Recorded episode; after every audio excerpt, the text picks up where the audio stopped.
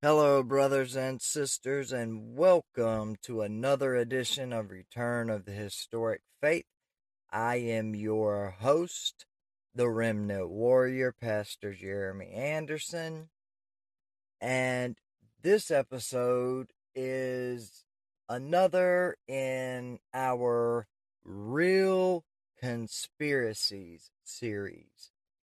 And I gotta say that the episodes that we've played in our Real Conspiracies series, this series has been the most popular series on the entire podcast. As a matter of fact, it's actually been the most popular episodes.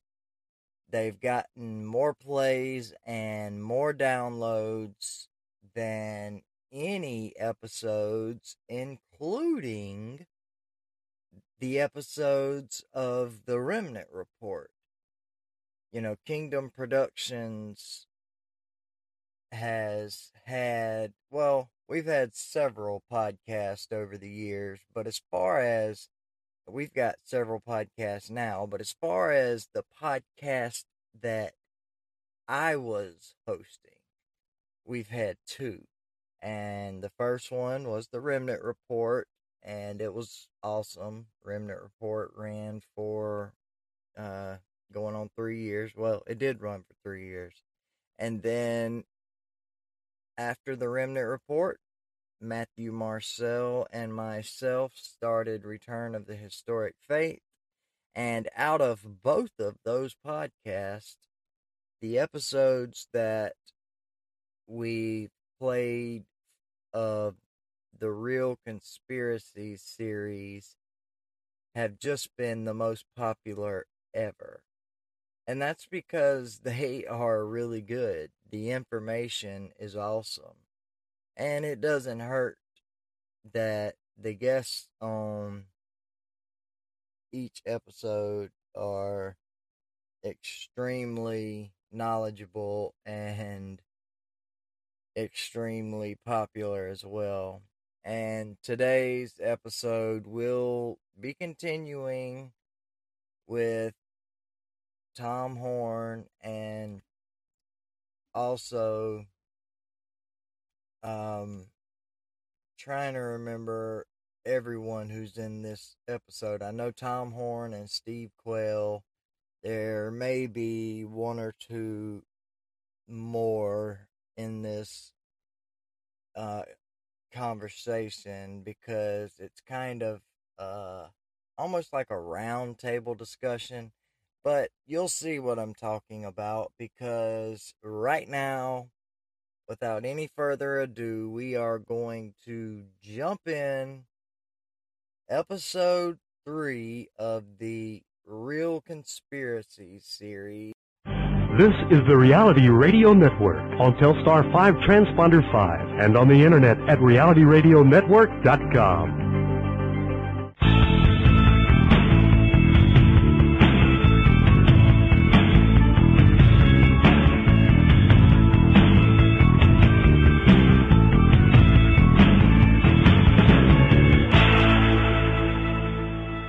Well, good evening, ladies and gentlemen. Welcome to tonight's edition of the Q Files. This is the 13th of February. The year is 2006. This is a live broadcast. And before we go to my guest tonight, I want you to know that probably the biggest shot fired across the bow of the economies of the world is happening even as the manipulators from the Federal Reserve and the Deutsche Bank and the uh, other people that are trying to, um, you know, sell off the metals today. Syria has decided to switch to euros amid confrontation with the U.S. Now, Syria switched all of the state's foreign currency transactions to euros from dollars amid a political confrontation with the United States, the head of the state-owned commercial bank of uh, Syria said on Monday. This is a precaution. We are talking about billions of dollars, according to the spokesman. The bank, which still dominates the Syrian market, although private banks have been allowed to set up in the last few years, also stopped dealing with dollars in the international foreign exchange flows of private clients. The United States has been at the forefront of international pressure on Syria for its alleged role in the assassination of former Lebanese Prime Minister Rafik al-Hariri, a year ago. Damascus denies involvement in the killing. Quote, it looks like a kind of preemptive action aimed at making their foreign assets safer, preventing them from uh, getting frozen in case of any conflict. So Syria has switched to the euro. Now wait and watch the rest of the week. If this starts to cascade, then we'll know exactly our time frame for what's going to take place in the Middle East. Tonight with me, ladies and gentlemen, is Tom Horn. Tom is going to continue. We're going to talk about, again, psychotronics and transhumanism and, and the way that you can be protected is not all bad news. Hi, Tom. Hey, Steve. Thanks for inviting me back on. Well, it's really good. You know, we, we get going so, uh, you know, full speed ahead, and then all of a sudden the hour's up. So let's talk about, you know, where we left off last week, and I want you to continue on because, again, the idea of controlling people's minds by different waveforms of energy may be unfamiliar to some people, but it's quite advanced, is it not? It's probably far more advanced uh, than we're aware. Um, and as we go into this program tonight, we can talk about some of the government agencies that are investing uh, heavily in this research, which would illustrate uh, that it's not a fringe science. It's it's a it's a working technology, uh, which is being uh, perfected day by day, and probably to some extent already in use, Steve. Well, Tom, let's go right into it because again, I don't think people realize how much money has been devoted to this and the ramifications. And then tonight, by the grace of God, we're going to get to the fact of what people can do to protect themselves because we do have a supernatural armor, but it's not uh, to be taken willy-nilly. So let's go into how much money is going to this, who's funding it, and what degree do you believe it's advanced to? Well, I'll tell you. Uh, here's the degree that I believe it's advanced to, Steve. I believe it stops at the high. It starts, excuse me, at the highest levels of our government and other governments uh, around the world. In our last interview, we had uh, we had just started talking about the connection, actually, between psychotronic warfare and transgenic science, the uh, the altering of human and animal DNA uh, and where that could uh, potentially be going, and does it have any connection to uh, psychotronic warfare or even mechanisms that are that are being developed by the military or even other powerful uh, global leaders? Why would they do this? What's the purpose behind it? Why would they be investing so many dollars in it? Um, and when we and when we ended that show, uh, I was at a point where uh, I had also wanted to make the point that uh, you know, some people confuse psychological warfare, psyops, with psychotronics. And uh, these are completely two different things, even though to some extent they operate uh, in the same field, uh, in that uh, psychological manipulation of persons or entire groups of persons isn't necessarily done by machines that would uh, interfere perhaps, let's say, with brain waves or light waves or sound waves uh, but psychological uh, manipulation of the masses uh, could be used through such things as fear. And the reason I bring this up, Steve, is because right now, as you are fully aware, and therefore your audience is fully aware because you keep them fully aware, doing the great job that you do, there is this there is this topic out there right now called the nuclear fear issue. Not necessarily the nuclear button, not necessarily that we have started nuclear war. We're talking about the threat of nuclear war, which of course can be a very powerful psychological uh, weapon that can uh, cause countries or people to be psyopted, controlled, manipulated, paralyzed into following a path or supporting a, a government policy that they might not otherwise choose to follow. Therefore, they are having part of their own senses, their fear, used against them in order to manipulate them. Now, Steve, think back to uh, 2001 when uh, President Bush was giving his inaugural speech. And by the way, I, I want your audience, if they don't know this, I want them to know that I'm a lifelong member of the Grand Ole Party. I've been a conservative my entire life. Uh, I have voted Republican for as long as I can remember, uh, even though now these guys are probably going to drag me kicking and screaming into some independent party. But but think back in uh, 2001 when uh, President Bush was giving his inaugural speech, and twice, Steve, in that 14-minute speech, he asked this question: does the angel in the whirlwind still direct this storm? Do you remember that? Boy, I don't. Well, he did, and you go back and get the archive tape and listen to his speech, 2001. Twice he said, "Does the angel in the whirlwind still direct the storm?" And that that comment created kind of a buzz over Raiders News Update. We had uh, a lot of Christians that were emailing us, wanted to know if we could let them know where that scripture was in the Bible. And of course, we had to had to tell them uh, there's no such a scripture; it doesn't exist, because Bush was in fact not quoting the Bible. He was referring to John Page, the Virginia statesman who, after the Declaration of Independence was signed, wrote a letter to Thomas Jefferson. By the way, both of these men are considered Illuminist by people on the inside. He wrote a letter to him and he said, We know the race is not to the swift nor the battle to the strong. Do you think an angel rides in the whirlwind and directs the storm?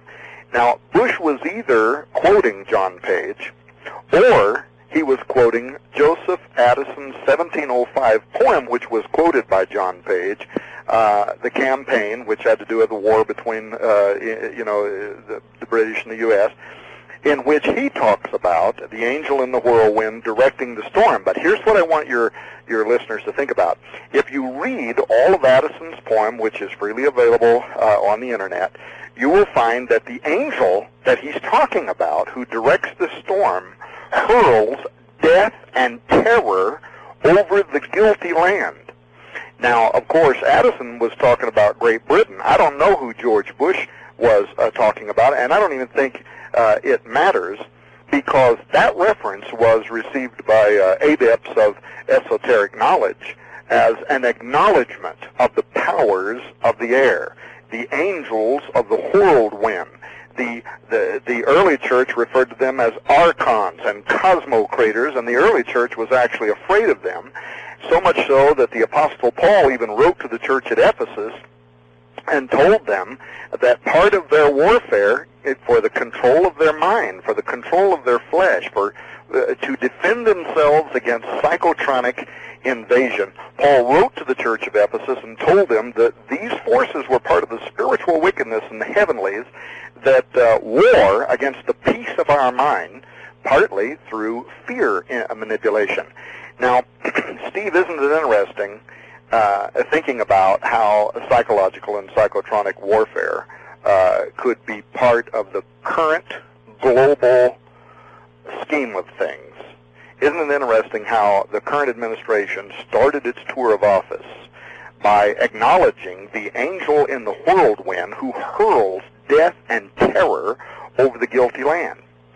Now, I would say to those people uh, who think that that first inaugural speech, maybe perhaps that was a mistake. It was written by speechwriters. The president wasn't even aware of what he was saying, which is difficult for me to accept given that it was his inaugural uh, speech if, but even if that were the case, look at this most current inaugural speech, the last time around, uh, when many believe that uh, our president was sending additional messages to Illuminists, when midway through his inaugural speech he said this, quote, he said, because we have acted in the great liberating tradition of this nation, tens of millions have achieved their freedom. And as hope kindles hope, millions more will find it. By our efforts, we have lit a fire as well. Now here's the phrase you need to hear. A fire in the minds of men. It warms those who feel its power. It burns those who fight its progress. And one day this untamed fire freedom will reach the darkest corners of our world. End quote.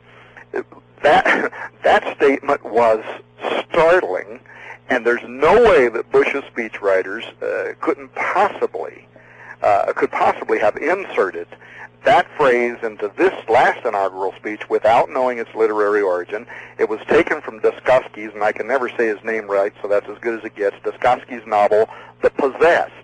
And I don't know if you remember, um, like oh maybe two weeks later, Pat Buchanan, who's also been a supporter of the Republican Party off and on over the years, and a bit of a uh, of an antagonist and an independent as well.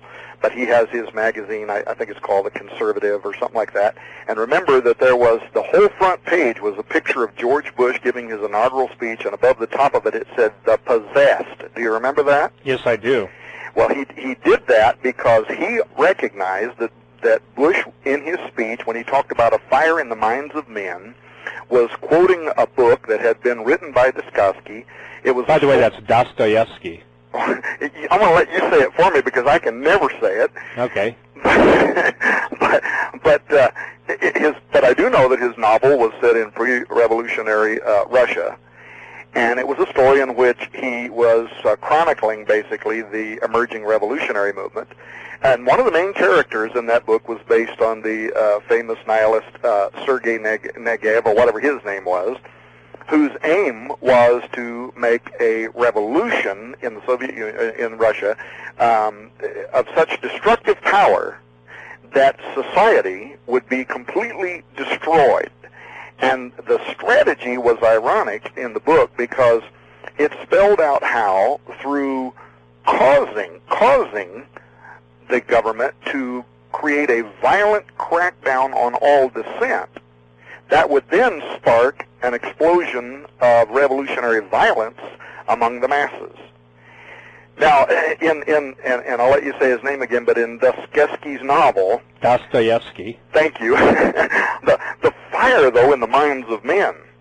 If you read that novel, it was not a yearning for liberty. It was not a yearning for democracy. The fire in the minds of men was a rejection of established order that would end in destruction. Now, when you put those words in, in our own president's mouth, uh, I'm not. I don't want to. You know, I don't want to speak for the president. I can tell you this. It sounds to me like uh, basically you'd something hear something coming from the lips of Abaddon or Apollyon, the destroyer, because I know what that means, and you know what that means. And drawing those two things together, Tom, I'm I'm sitting here basically with my mouth open, going, "How could I have missed that in the inaugural speech?" I did, but now Well- now listening to you, you know, again, it's one of those epiphanies. Of course. Of course, because you see what's going on in the world today, and Steve, you see more than a lot of people see because you also see some of what's going on behind uh, the press that's fit for human consumption, public consumption. This was a declaration not for freedom. It was a manifesto for social destruction. Right. You know what? And and that's something that people then could put into context if you take the words about and, and look, I'm not making this up, but as you know, uh, several times the president went on record as saying the country would be better off if it was a dictatorship, and if you put the history of dictatorial enterprise into the equation, it lays out perfectly. Do you really believe that coming from the skull and bones and the secret society and the influence of the occult in his father, uh, previous President Bush's life, that he could not know what he's saying? No, no, no. He knew exactly what he was saying, and I'm just trying to be kind. Yep, I understand. I, I my question is rhetorical. It's rhetorical, and, and, and, and of course I understand exactly what you're saying, and that's why I said this was received as a message to various Illuminist people that are part of the Skull and Bones and beyond. So in essence, he's declared worldwide, uh, the- you know, the the death of the old, so the rising of the phoenix can follow. With a, with a sneer on his lips,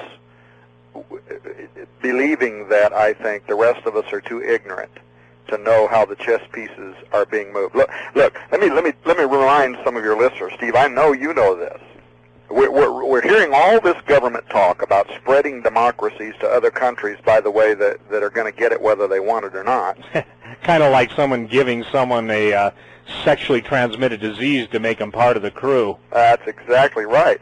But what I would tell people now that we're staring down the barrel at Iran, one thing to keep in mind on the eve of our next invasion and potential nuclear war, and I, and I, and I got to tell you, I know I'm I- because I get harangued at Raiders News Update all the time, and I get Christians emailing me all the time. Uh, how how can you say you're a Christian and you don't support George Bush? Uh, and and there's a point at which I just have to turn it off it, because for me, and I don't mean to sound arrogant, but people either can think or they can't think. They can either they can either be uh, capable of critical analysis. There are many things that our president has done that I have agreed with. But but right now, folks, we're talking about the end of the future as you know it. We're talking about a nuclear war. We're talking about something that will change at the macro level every part of your life, every part of your future, every part of your children's future. And this is something something that the American public had better know about and had better be uh, um, critically uh, engaged uh, to be able to uh, to deal with. But but I'm going to get off track here and start preaching. Well, let me ask you this too. Here's the thing, Tom. Do you believe, and this is something that's important, and we'll get to it in the second part of the show for sure. But given the mindset of most Christians in America, and I don't buy, maybe I don't think you do either, when they when they have all of the different uh, surveys and polls, how many you know people supposedly are believing Christians. If they're believing Christians, it's only in intellect and not through experience. Right. But given the speeding up of the situation, before you came on tonight, I was taught, and I'm not going to, I'm not veering. I want to get you right back on track. But the fact that Syria has pulled uh, the trigger on the U.S. dollar is a domino of incredible significance. But this is not without uh, uh, precedent because, I mean, P-R-E-C-E-D-E-N-T, we are right at the verge of, of, of basically the quantum shift, the change. You can use the new paradigm, you can use all the new age words that they use, but basically all hell is getting ready to break loose. And maybe it would be more correct to say, based on what you and I are talking about, parallel websites and stuff, all hell has been released and it's soon to be played out before the hearts and minds of men. Well, some uh, some of it has been unleashed already, and and when you and I talk, we talk both in terms of the spiritual dynamic, and then also the physical dynamic, which sometimes is is uh, is following, uh, so that things are put into motion spiritually before they're put into motion physically. And sometimes by the time you see what's happening in the physical plane, and when I say spiritual, I'm not talking about Christian, I'm talking about esoteric. I'm talking about world controllers, world bankers, people who, who believe in their own mind that they are in control of the future of, of, of the world. Now, Steve, you and I wouldn't agree with that, and because we know prophecy, we know that there's a day coming where Christ the King is going to return, and the Bible says that the governments of the world will be on his shoulders. So we look to that. But we know that in the meantime, there's a game being played by super powerful persons, uh, uh, and, and, and the irritating part of that is that it tinkers with the momentary uh, time that each of us spend our lives on this earth, and each of us in our own small ways care about our homes, we care about our kids, we care about their future, we want to send them to college, we want to see their grandkids, we want them to be successful, and you have to detest how how how extremely powerful corporations and politicians and people uh, look at the rest of us like these little ants that were created by God just to serve their needs. And that brings me back to the point I was going to make a, a minute ago.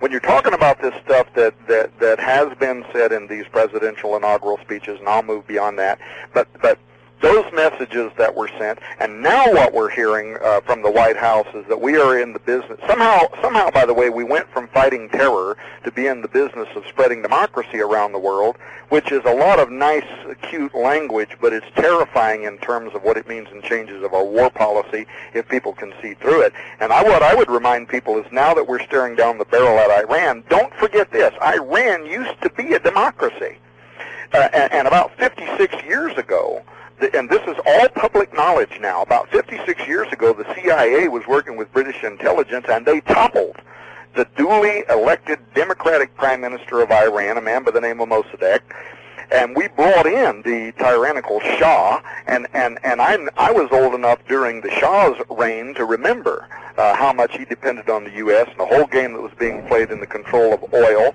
and and all of those things. We brought him into power, and and because we did that, Steve, we set into motion anti-American backlash uh, in the Middle East that eventually toppled the Shah in in the late 1970s and began the spread of this Islamic militancy under the Ayatollah Khomeini and others.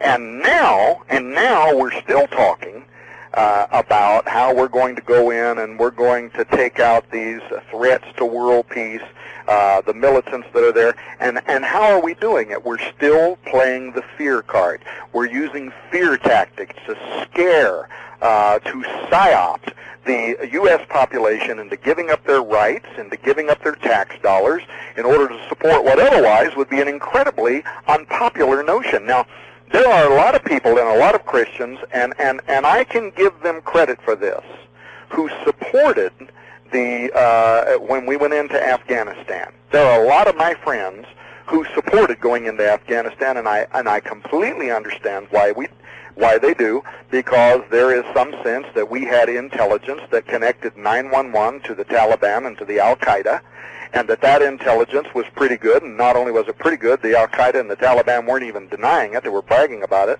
And so uh, we we followed our old war policy that says we keep our nose out of your international business, but if you attack us, if you kill one American, we kill a thousand of you. If you take out if you if you take out one of our cities with a nuclear warhead, we will decimate your entire country. That always was our war policy. Don't tread on me. But now all of a sudden, in the last few years, we went into a sovereign country, which we have never had good intelligence connecting it to 911, and it irritates the blazes out of me because I listen to these people like uh, Rush Limbaugh and and whatchamacallit over there on the on the spin zone. He calls it the no spin zone, but the spin zone's what I call it.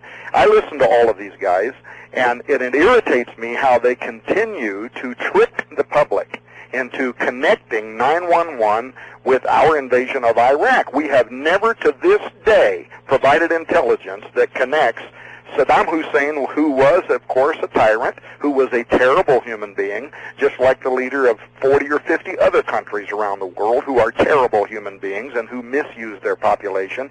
And we invaded that country, and we had to have gone in for reasons other than what we stated. Now, I, I, I want to apologize to you, Steve sometimes, you know, I pastored 25 years, and sometimes the old preacher in me can take over, and I start preaching instead of doing a radio interview. So well, no, no, no. Look, the deal is, is that what we're talking about is psychotronics.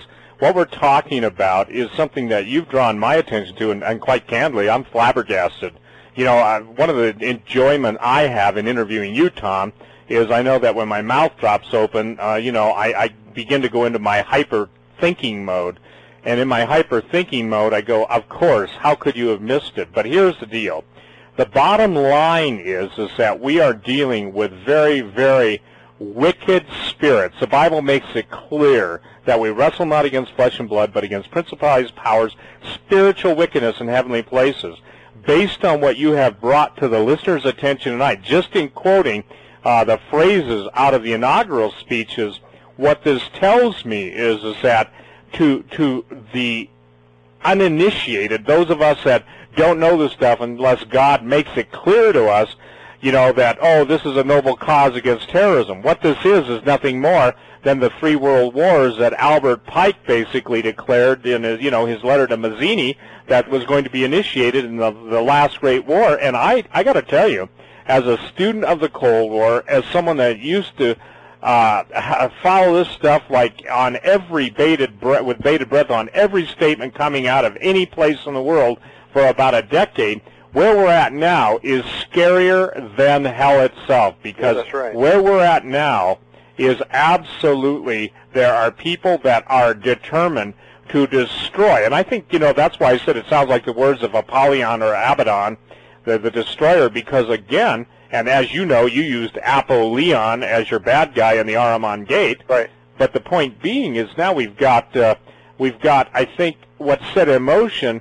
And again, I, I just got to get back to the Syria thing. It's all like it's a grand puppet stage, and the puppets are jumping to the strings of those who are pulling them in the unseen realm. Now, what should a person do once they say, you know what, I, I think you're, you're, you're telling me something, Tom Horn, you're telling me something, Steve Quayle, that I need to really uh, look into. Now, from a scriptural standpoint, God does provide an answer because the Apostle Paul specifically stated, and first of all, let's go to the words of Jesus. Jesus said, Behold, I give you power to tread on serpents and scorpions. That must have been both houses of Congress, by the way. you and over all the power of the enemy, and nothing shall by any means hurt you.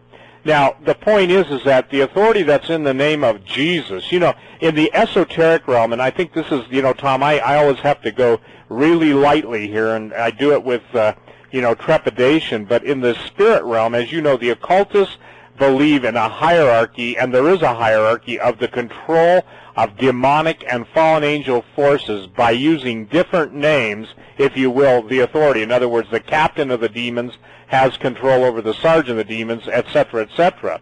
many people point to the statement in Scripture where Jesus asked Legion, what is thy name? He knew it, but obviously he was teaching the disciples and everyone around that these things, these entities have names.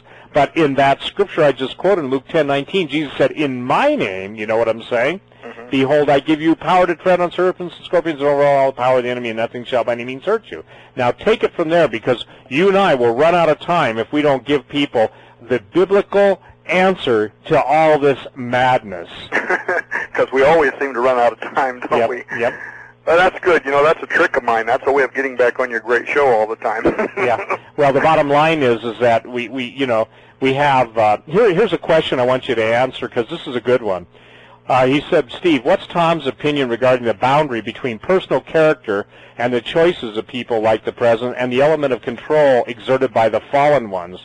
Do either of you think that the responsibility rests more with uh, the present and his illuminated uh, brothers, or do you think that the, essentially everything lies in the palm of unseen hands? Well, well, I don't think you, there would have been no there would have been no reason for the Apostle Paul to write much of what he wrote. He wrote two thirds of the New Testament uh, to the various churches that were spread throughout uh, Asia Minor. And much of what he wrote dealt with this whole subject of spiritual warfare.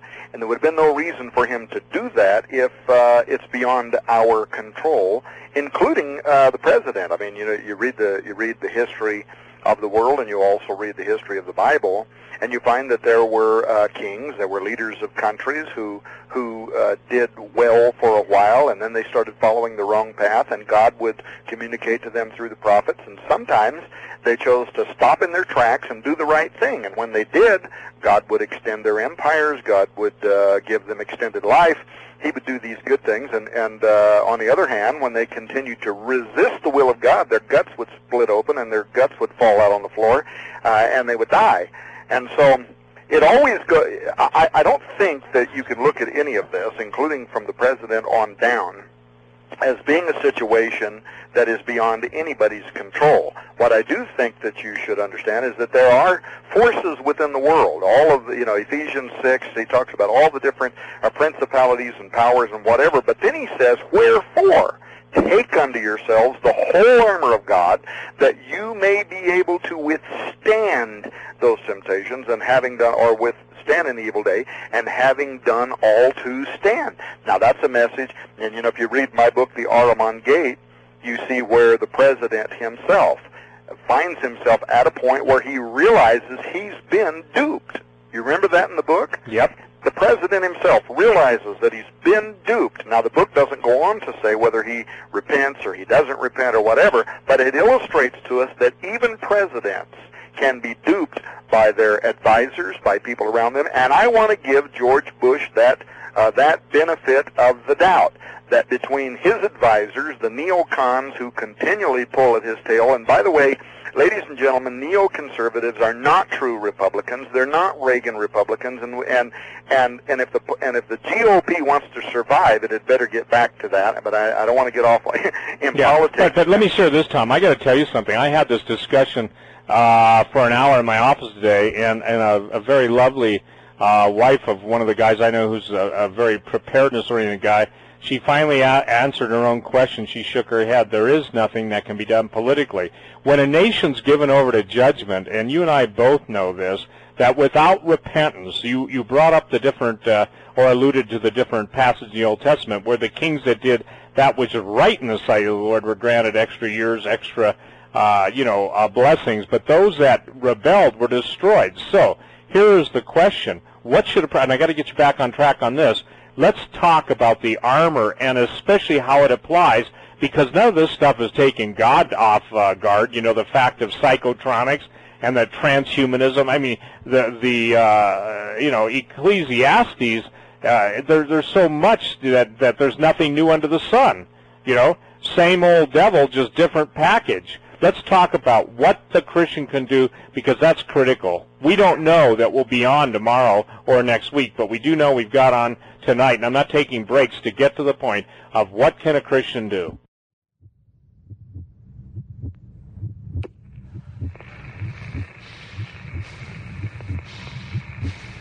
They're coming from the darkness over 6,000 years ago, the citizens of Mesopotamia encountered them.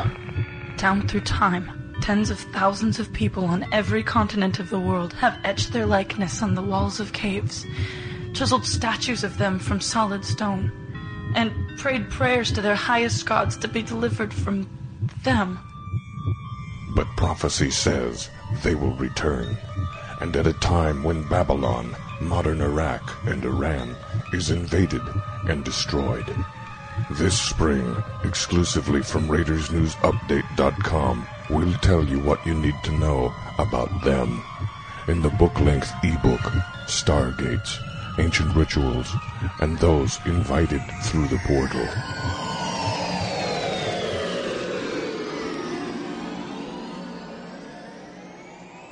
Well, the Apostle Paul talks about taking the helmet of salvation, which is the uh, uh, sword of the Spirit, which is the Word of God, uh, for the protecting uh, protection of the thoughts of your mind.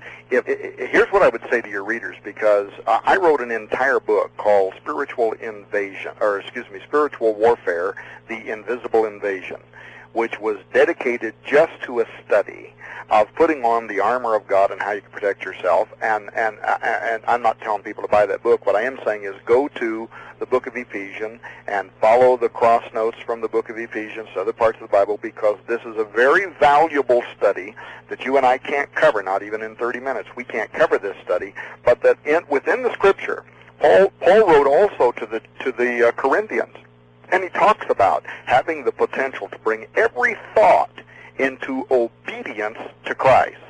And so when you hear, and you will hear, um, these um, these these psychological efforts on the part of the current administration to keep you in bondage, to keep you uh, in fear. But Steve, I was reading this morning Attorney General's uh, Alberto Gonzales's defense of the you know the warrantless uh, surveillance uh, thing, and he actually said he said he said, uh, uh, uh, uh, we didn't seek an act of Congress. We didn't go to the court to get permission for spying. And he said this, we didn't do that because our enemy's listening.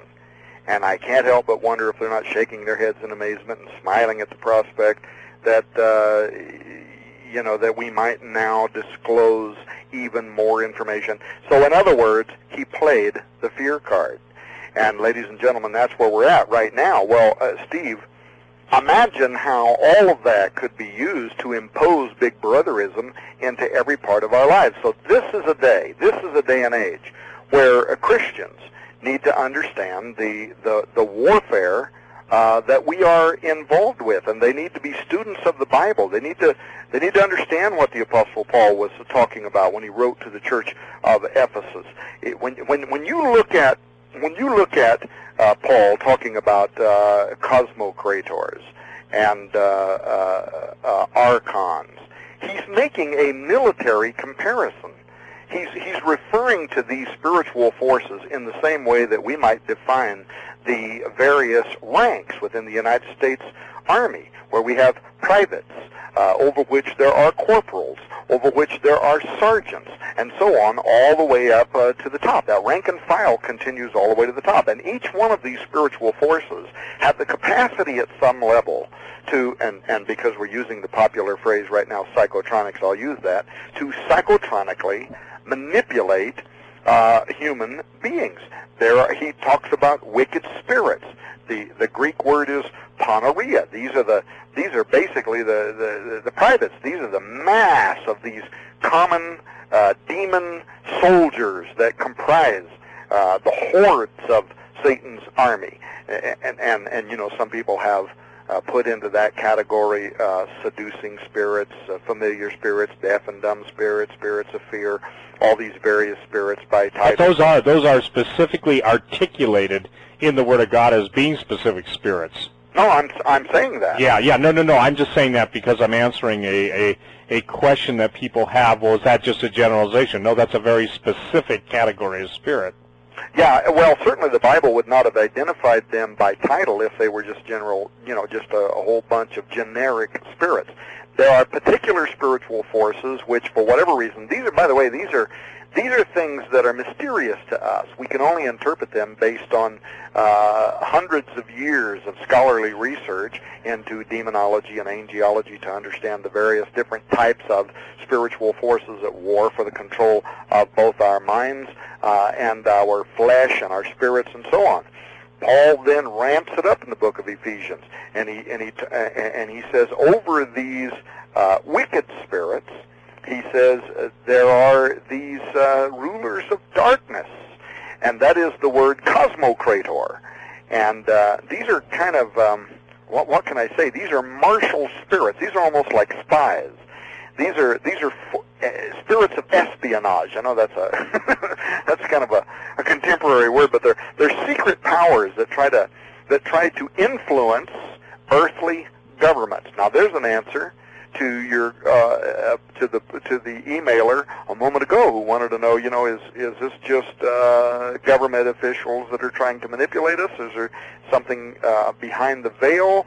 Um, that's what a cosmocrator is. They they seek to influence earthly governments, and they actually, uh, Steve, seek to to work through their human political counterparts. That's actually what the Greek word there is is is uh, insinuating to us that when you look at global powers, when you look at global powers, there are political counterparts whose minds can be influenced by cosmocrators, who then can also influence law, uh, the way tax dollars will be spent, and all of these things kind of go to do they or do they not?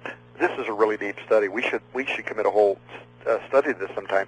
But do they or do they not uh, support, let's say, legislation that is either uh, in support of or is the antithesis of morals and ethics as defined by God within the Bible.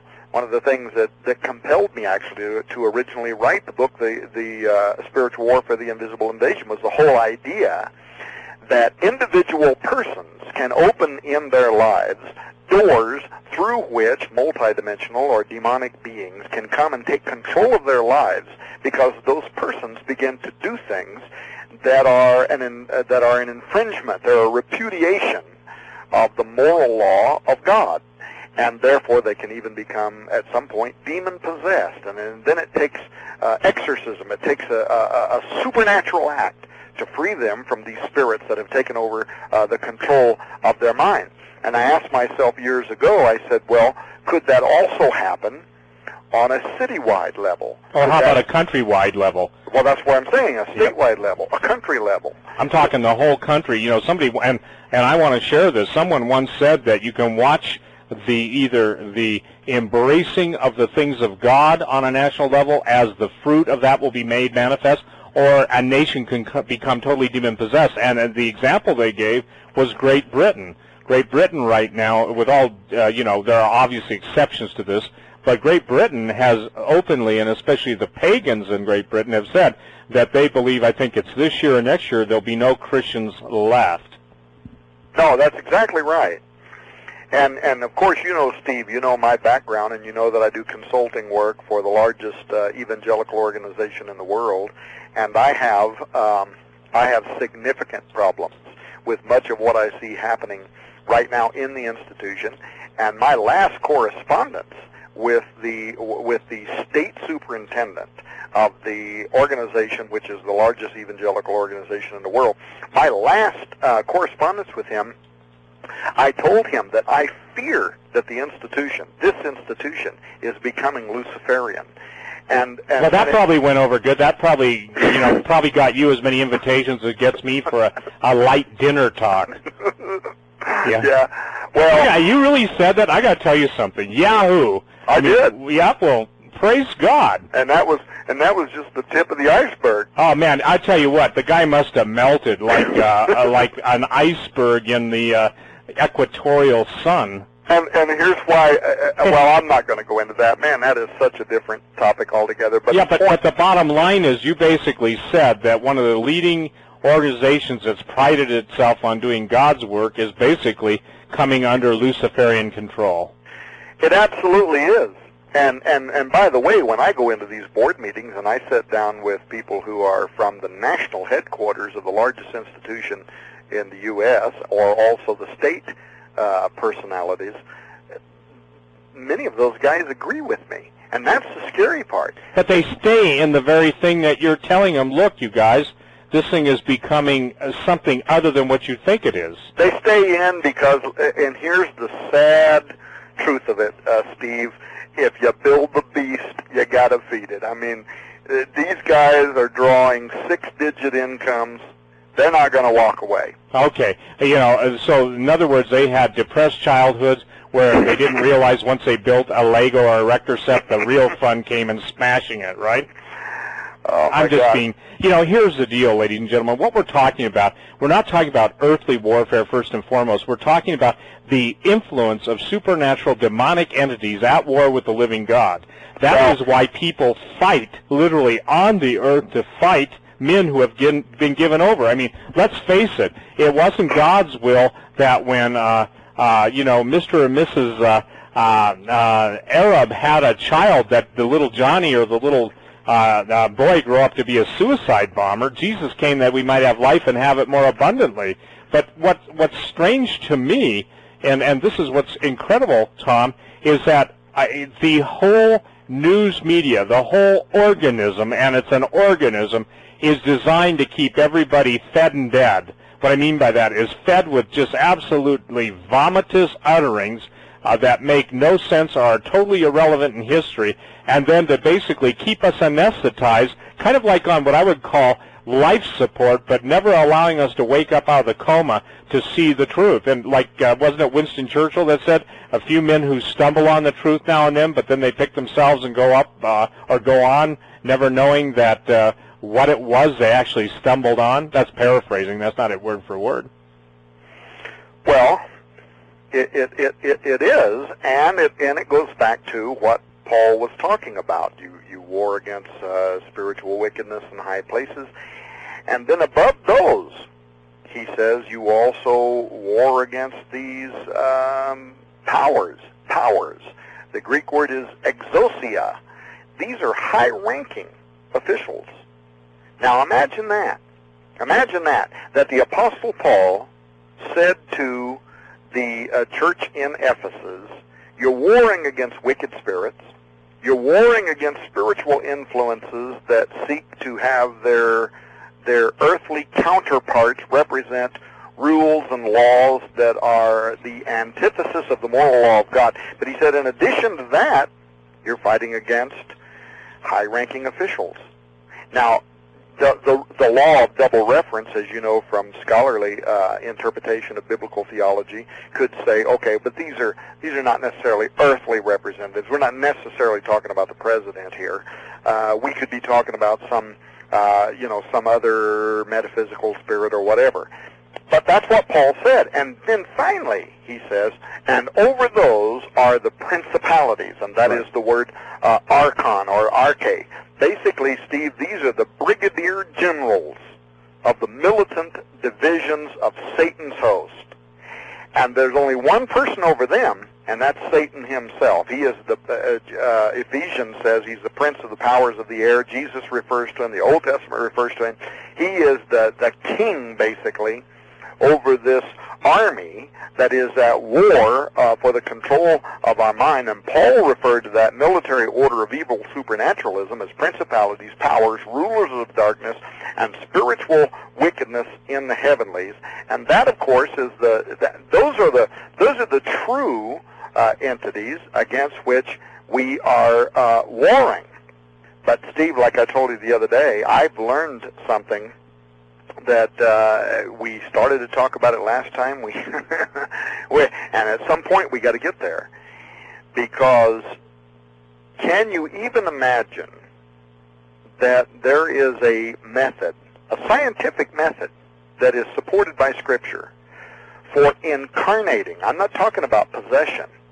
I'm talking about incarnation of these incredibly ancient and powerful spiritual forces in league with governments of the world that are now at war for the control of the minds of men. Well, I think uh, obviously that's what's going on, but how do you get, uh, uh, you know, uh, the sleepwalking uh, people out there that claim to uh, be believers to recognize the nature, first of all, not the nature of the battle, that'd be great in itself, but that there is a battle. Well, I, I don't know how you help people who can't be taught. right. No, no, no, no. But I mean, you know, like you're using the word archon or arche, you know, from the Greek, and and the the thing is from Strong's that basically the person or thing that commences the first person or things in the series. That means the absolute leader. Now what we've got, now we need to go here because you just brought up something incredible. We are dealing with the same principality over Persia, i.e. Iran, right. that both the archangel Michael and Gabriel encountered right. in one of the greatest detailed battles of all heaven's uh, uh, representation to those of us who are, are children of the earth. The bottom line is, I mean, uh, descendants of Adam. The point is, is that we are right now, you know, we're not basically dealing with uh, the the outfielders, man. We're dealing with the head guy. Not only that, Steve. Think about this. Uh oh. That means that means my jaw's going to drop. Go ahead. No, no, no. Well, I, I, I, that's a compliment, by the way. Maybe I'm not prepared to talk about that, but think about this. When the prophet spoke of Tyre, Sidon, and so on, we have always interpreted the prophecies of Lucifer or the or, or, or the descriptions of the fall of Lucifer as what's called the law of double reference. So the prophet is talking about the king of Tyre, he's talking about the king of Sidon, or he's talking about the king of Iran, he's talking about these various kings, and then all of a sudden he falls over into this language that has to do with the fall of Lucifer. And we have always interpreted that as meaning that the prophet was referring both to the physical person and also to the influence that might be existing behind that person that motivates them to do what they do, correct? Yes, sir. Yeah, but what if what if it was meant something completely different? What if, in fact, there is a knowledge that has been lost uh, between antiquity and today, in which there was, in fact, incarnated spiritual forces who warred against the people of God down through time, and the prophets knew it. I'm not talking about people who were possessed. Let me let me. No, no, I understand what you're talking about. You're talking about the very same thing because, in essence you know, when you deal with the, the history of giants, okay, uh-huh. and you're talking about actual entities on Earth in a physical body, you're talking basically fallen angels, either in person with some form of uh, a, a physical body, and you're talking about the children of the, the angels, the, the giants, and that's what you're saying. Ezekiel 28, by the way, is the scripture that Tom is referring to. And those and those personalities, those super intelligent, incarnated, not possessed, incarnated beings, transmogrified, I think was the term you used last week, which is a theological term, essentially representing the incarnation of a god, a deity, a demon on earth in physical form within its own hosted body, ruling over. Uh, and by the way, if if people think that what we're talking about right now has put us out on the limb, study ancient history because the mythos of ancient history around the world, from the Hebrews to the Assyrians to the Greeks to the Romans, all of the all of the oldest, most ancient history we have refer to civilizations being ruled over by incarnated, super powerful, fallen angels, demonic personalities. Absolutely, and, you know, Tom, th- that's something that people have got to understand. The entire world deals with that when the gods ruled men. And God, the God of heaven, the only God, basically said enough. And that's when, you know, the wars took place. The wars between God and the archons or the arches took place. And, and I mean, you know, that's what, it doesn't matter if you're dealing with the Hindu text, the Mahabharata, uh, the Vajrayana, you know, it doesn't matter if you're dealing with uh, the uh, different epics in history, whether it's Beowulf or, you know, the Babylonian epics. The bottom line is, is that that's the common theme throughout the world, and that's the thing that all these uh, literal morons, and I call them morons, that those who should know better and should at least have enough uh, integri- or in- integrity and honesty, they can't tell the truth because they're bought off by the guys that hold their futures in their hands. And now when you take into consideration what we were talking about last time, and I'm talking fast because I realize we don't have a whole lot of time, We got seven minutes. that scientists studying the connection between animals and humans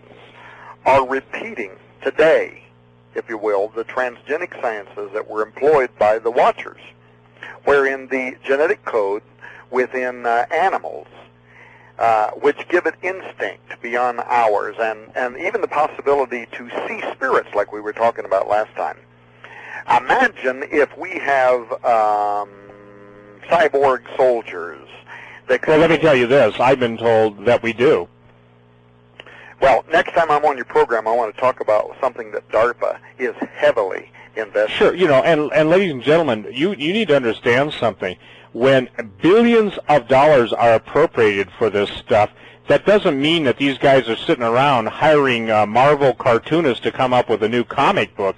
They're serious, and I want to go on record as stating that the idea of universal soldier or even the soulless soldier is already very well advanced, and uh, I can I, I won't even go into it on the at this point because it's that that disgusting.